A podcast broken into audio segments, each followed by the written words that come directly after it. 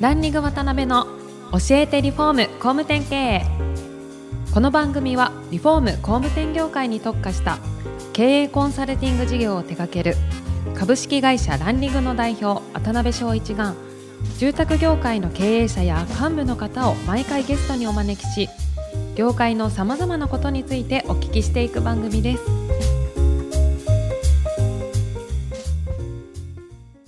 皆さんこんにちは。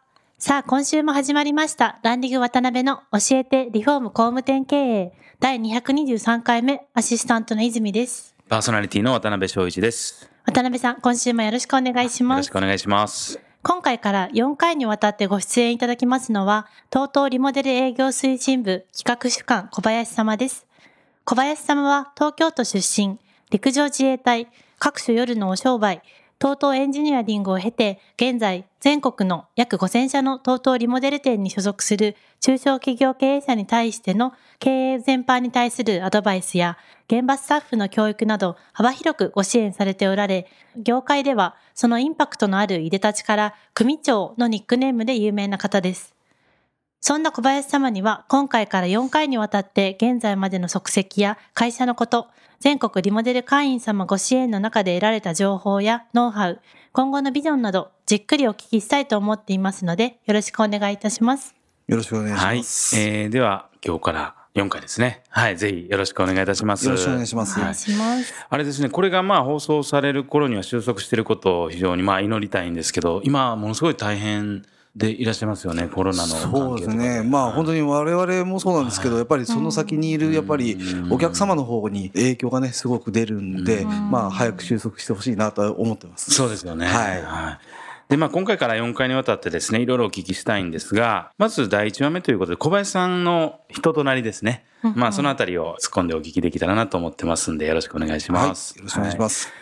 で、まず最初にですね、まあ今はすごいインパクトのあるお姿でですね、あの、僕も初めてイベントでお会いした時には何やってる方なんやろっていう印象が非常に強かったんですけども、まずその何者なのかっていうところを、はい。お生まれの部分あたりからですね、まあいはい。ろいろお聞きできたらなと思うんですが、はい。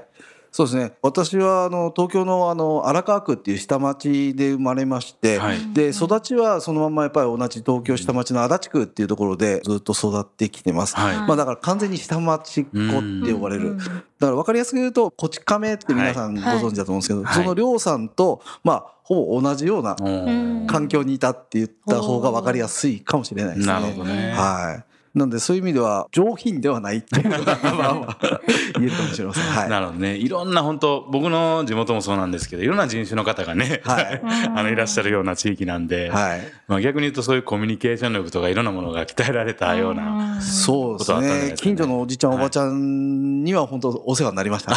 そうなんですね。はい。なんか小さい時にこう、熱中されてたこととか。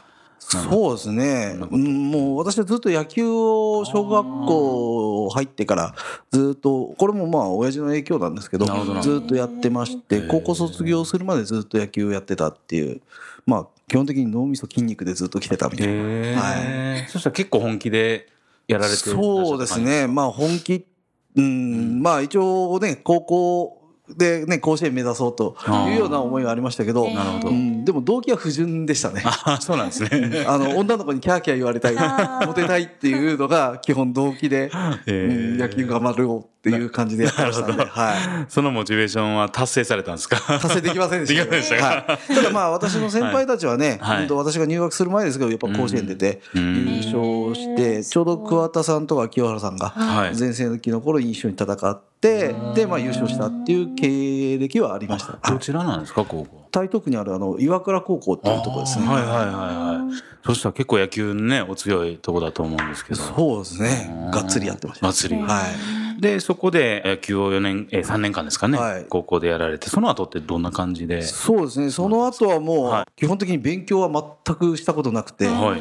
うちの親からもう、一度でいいから勉強する姿見せてくれってずっと言われてて、まあ見ないまんま親父は死んでいきましたけど、でもそんな状態だったんで、はい。学生時代も高校終わってからはもうそのまま先ほどうん。ご紹介あったようにこう、就職って形で、はい。うん自衛隊の方に行きましたね。ああ、そうなんですね。え、自衛隊はもともとそういう方面にごご興味あったとか？いや、全くないです。え、な、なんで自衛隊選ばれたんえー、ですか？と自衛隊もまあ誘われたんですね、知連っていうのがあって、うんうんうん。その方にこう、まあ、高校の先生が、はい。まあ、その人と知り合いでそれで、まあ、たまたま声かかって、でいろいろ聞いてたらこうオリンピック選手を養成する学校が自衛隊の中にありまして、でそこに行かないかっていう話で、はい。でじゃあオリンピック目指す今度は世界中の女の子にキャーキャー言われる存在になれねえかなみたいな またここで不純な動機が生まれてなるほど、なるほど。じゃあ行ってみっかっていうことで、まあ、うん自衛隊に入ってきましたね。え、だけどそんなに甘くないですよね、自衛隊。そうですね。まあ、最初は基本の教練って言って、自衛隊としての、自衛隊員としてのうん教練を受けて、その後にこう配属行くんですけど、うんまあ、その間にちょっとまた、高校時代も野球で、こう、肘壊して手術した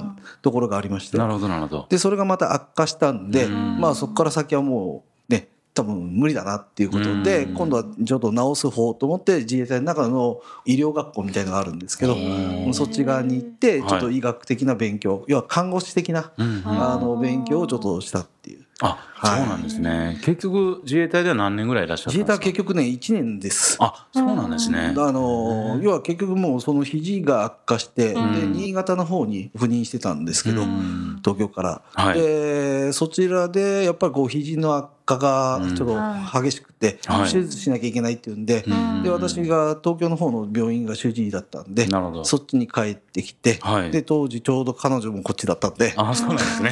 まあじゃあやめて帰るかっていうんで、うん。もうそのままやめて帰ってきて手術したって感じあ、そうなんですね。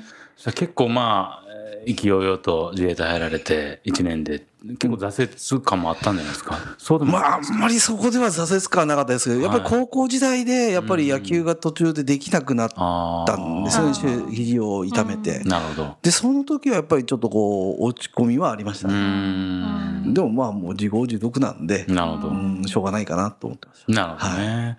で、自衛隊1年で、まあ、次のはいこう職であったりとはいかって探されたと思うんですけど、はいで、そこが夜のた。各種商売っていう。で、はい。手術してリハビリをまあずっと続けるんですけど、まあそのリハビリを兼ねて、はい。まあ仕事もしないと収入がないからうん。バイトかなんか始めようかなと思っていろいろ探してる時に、その水商売のはい。世界でちょっとクラブの方ですね、当時銀座ではこうナンバーワンツーぐらいのちょっとクラブに入らせてもらって、うん。まあそこで仕事をしながら、うん。そこからちょっとまた紹介あってまた別なところに行ったみたいな。はい。あ、そうなんですね。はい。で、その、まあ、いろいろ何年かやられてる中で、TOTO さんと出会われたわけですよね。はいどういうこう経緯で、そうですね、はいあの水商売をずっはとそこでやってた時に、はい。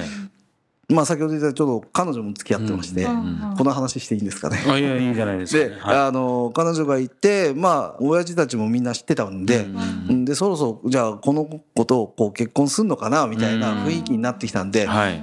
そろそろじゃあお前も敵になんなきゃいけないんじゃねえかっていう話を言われてなるほど。でじゃあでもどうしようと思ったんですね、うん。サラリーマンってどうしてもやっぱり昔テレビのイメージではい。なんかこうペコペコしてうん。上司にごますってとかあの世界が私は無理やなっていうのは昔からあったんで。なるほど。とは言いながらもどうしていいか分かんないですね、うんもうそういうことを世の中の知識も全く持ってない、うんもう本当にあの野球バカだったっていうか、そういうことしか知らないんで、うんでそしたら親父がちょうど5センチ四方ぐらいのはい。新聞の切り込み持ってきまして、はいはいはいちょっとお前ここ受けたらどうだとうん。言って持ってきたのがその TOTO エンジニアリングって会社だったんですよ。さんの。で私はよく分かんなかったんだけど、うんうちの親父がこれ TOTO っていうトイレの会社の、うん、子会社って書いてあって、うん。あ確かに TOTO ってうちのトイレも TOTO やったなって思って、だから当時悪い言い方すればまあ食いっぱぐれねえだろみたいな、うんうんうん。なるほど。潰れねえだろと、はいはいはだからここにぶら下がったらいいじゃないかみたいな感覚でうちの親父が持ってきたんで、い。でじゃあね履歴書を出して、はい。出したんですけど4か月ぐらい梨のつぶてですね、はいはいはい。私もすっかり忘れてたんです、まあまあそうですよね、4ヶ月も。4ヶ月はい、4か月間梨のつぶてたんです。はで私も出したことをもう途中で忘れてて、い。うん。そしたらある時電話がかかってきて、書類選考通ったんで面接来てくださいとはい。い。う形で面接に行ったのが一番最初ですね。あただ面接だって言われたから、はい。バカだから本当面接だと思って行ったんですよ、はい。そしたら筆記試験がありまして。はいはいはいはい。英語抜かした4教科とはい。当時の適正試験みたいな、だかはいはいら面接だと思ってるからい。何も持ってってないんですよ、で「すいません筆記を貸してください」から始まってで受けるようなそんな状態でした、へー。ですけど、その4ヶ月の間に、ね、じっくり選考されて受かったっていうことは、前職のこととかそういうのは書かれてなかったっていうことなん書ですか？い書けません。いや、それ書いていいもんかどうかわからなくて、うちの、だからそれこそ親父も、それ書いていいもんかなって言ったら、いや、それはやめといた方がいいんじゃないかみたいな。まあそこはね、まあ期間も短かったんで、うんまあそんなに書かずに、まあ、うん、そしたら通った。で、面接うんとその適正試験と、まあ筆記はいあったんですけど、全くわかんないんですよね。勉強したことないから。よく通りましたね。ねいや、私もそう思いました。え なんか裏技があるんです全くないです。へで、一応終わってから。面接も、うん内容は本当にあの自衛隊のことしか聞かれなかったんですよ。鉄砲撃ったとか、うん戦車乗ったのとか。そんな会話ばっかりをしてて、これはあかんやろな。でまあ結果1週間ぐらい後に、はいまあ、ご連絡しますって形だったんですね。で家帰ってそしたら帰った時ちょうど玄関先にうちのおふくろがいて、はい。で隣の人と会話をしてて、はい。でその時電話だったんですよう。んうんうんでおふくろが出たら「いやあんたなんか TOTO ってところから電話」みたいな で1週間つってんのにまさかなと。で出たんですよね。はいで「はい」っつって「あ小林さんですか、はい」っつって「いや試験合格しましたんで、はい。次身体検査に来てください」はいはいはい。で私受かると思ってんだから「うんは?」って。はい。なぜっていう。なんか間違ってませんって どちらにかけてますって俺聞いたら今度逆に向こうの女性の方がはい慌てて「はいえええちょちょっと待って小林康さんですよね？はいあじゃあ間違ってません」そんな感じだったんですね。ようあんなんで受かったなみたいな。なるほどね。で、その TOTO さんの初めがエンジニアリングさんで、はい、そこでどういう業務をやられたんですか、えっと、はいとは言いながらも TOTO エンジニアリングに入って当時 TOTO エンジニアリングの本社が人形町だったんですね。でまあそこだというふうには書かれてたんですけど、うんうんうんその身体検査行ってそはいの面接みたいにもう一回会った時に、説明会があった時に、はい。勤務先を虎ノ門でもいいかって言われたんですよ。おーなるほど。で、はい私別にあのこだわりないんで、うんいや別にどうでもいいっすよはいっていう話で。で虎ノ門ってうんどこか何をするっていうと TOTO の本体なんですよ。ああ、そうですよね。その本社ビルっていうか、はた虎ノ門ビルっていうのがありまして、はい。でそこにうんと配属になって、うんうんでそこに何やるのかなと思ったら TOTO の社員の方々とはい同じように営業に配属されて、ああ、そうなんですね。っていうだから逆出向みたいな形で なるほど。行って TOTO のまあ商品を売る営業を、まあ、当時はだから木建ルートという材木屋さんとか工務店さんのルート、こちらをまあ営業担当としてなるほど。っていう形で配属されてやってました。あ、そうなんですね。はそしたらまああ、この人は営業できるだろうっていうような印象で引き上げられた感じですかね。い、っていうより多分当時は、うんうんとまあ、こんなこと言うとあ変な話なんですけど TOTO で雇うと、うんどうしてもコストは絶対高いじゃないですか。はい TOTO エンジニアリングっていうところだとグループ会社で、要はコスト安いわけですね、我々なるほど、なるほど。でそれを逆出向させてれば、コスト安く営業が増える状態だったし、うん当時まだバブルだったんで、なるほど、やっぱ。忙しい時期だったんですよ、はいはいはいはい。で、まあ、そっちに配属されて、うん。で配属された時木建ルートっていうのははい。もともと展示会とかが多いんですね、うん。土日方法展示会。うんで当時はその QC サークルみたいなものもやってたんで、うんやっぱり夜夜中とかそんなのもあって、まあそうなんでしょうね。普通休みで残業ねって聞いてたのに、はい。3か月間休み1回もなく、ええ。おいこの会社嘘つきやなと思って仕事してました。ね、まあ今でこそね、もちろんちゃんと、はいでしょうけどその当時はそういうそれがもう普通だったんで感じだったんですよね。嘘つきな会社やなと思いながら。でもね敵の会社は初めての会社だったんで、はいはい。まあこんなもんなんかなって思ってやってましたね。なるほどね。はいで、そこからまあ現在の役割に就任されていかれるわけだと思うんですけど、はい。そのあたりのきっかけとか経緯とか、はい。なんかそのあたりってどんな感じだったんですか？そうですね、どこから話していいか、まあ、それで営業をはい。東京で15年間、まあ、ルート営業というものは、はい。えっと設備ルートとかいろいろあるんですけど、うんうんすべてやって、へその時に、あの TOTO が93年にリモデル戦略はい。打ち出してな、るほど。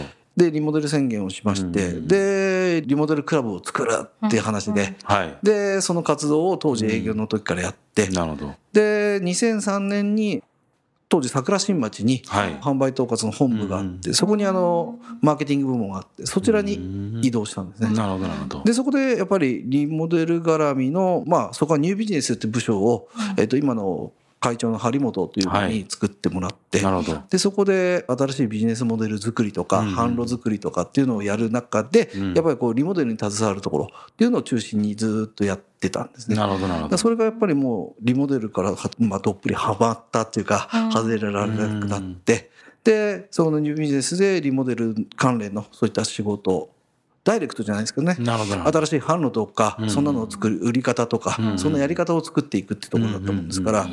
なんでそこから今度は5年間やった後に今度はリモデル営業推進部はい。の方に行って、うんうん。でそこから今度は関西に行った。はいはい。でもずっとやっぱり TOTO はリモデルっていうのが中心なんで、もう一回関西の営業に行っても、はい。やっぱりあの場所は枚方ってところだったんですけど、うんそこはリモデル市場だったんで、うん。どうしてもやっぱりリモデルっていうところから離れられず、はい。もうずーっとやってたと。なるほどね。でうんなぜかまたそこから6年間関西に行ってはい。東京に戻ってきたらまた出戻ってリモデル営業推進。推進ではい。いろいろ。また出戻りかと思いながら。まあ今でこそね、本当5000社の大きな組織に、はい。リムンさんもなられてますけども、はい。今回お時間にもなってきたんで、はい。まあ次回そのあたりの細かいはい。活動内容とかですね、はい。まあその中で得た情報であったりとか、はい。まあそういうのもお聞きできたらなと思っています。はい。はい。まだまだお話伺いたいのですが、そろそろ時間が来てしまいました。次回も小林様にはゲストにおいでいただけるとのことですので、次回また詳しくお聞きしたいと思います。小林様、本日はありがとうございました。はい、ありがとうございました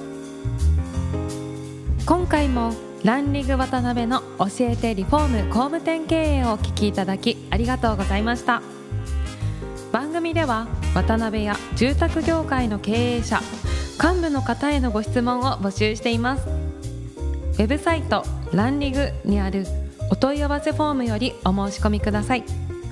お待ちしています。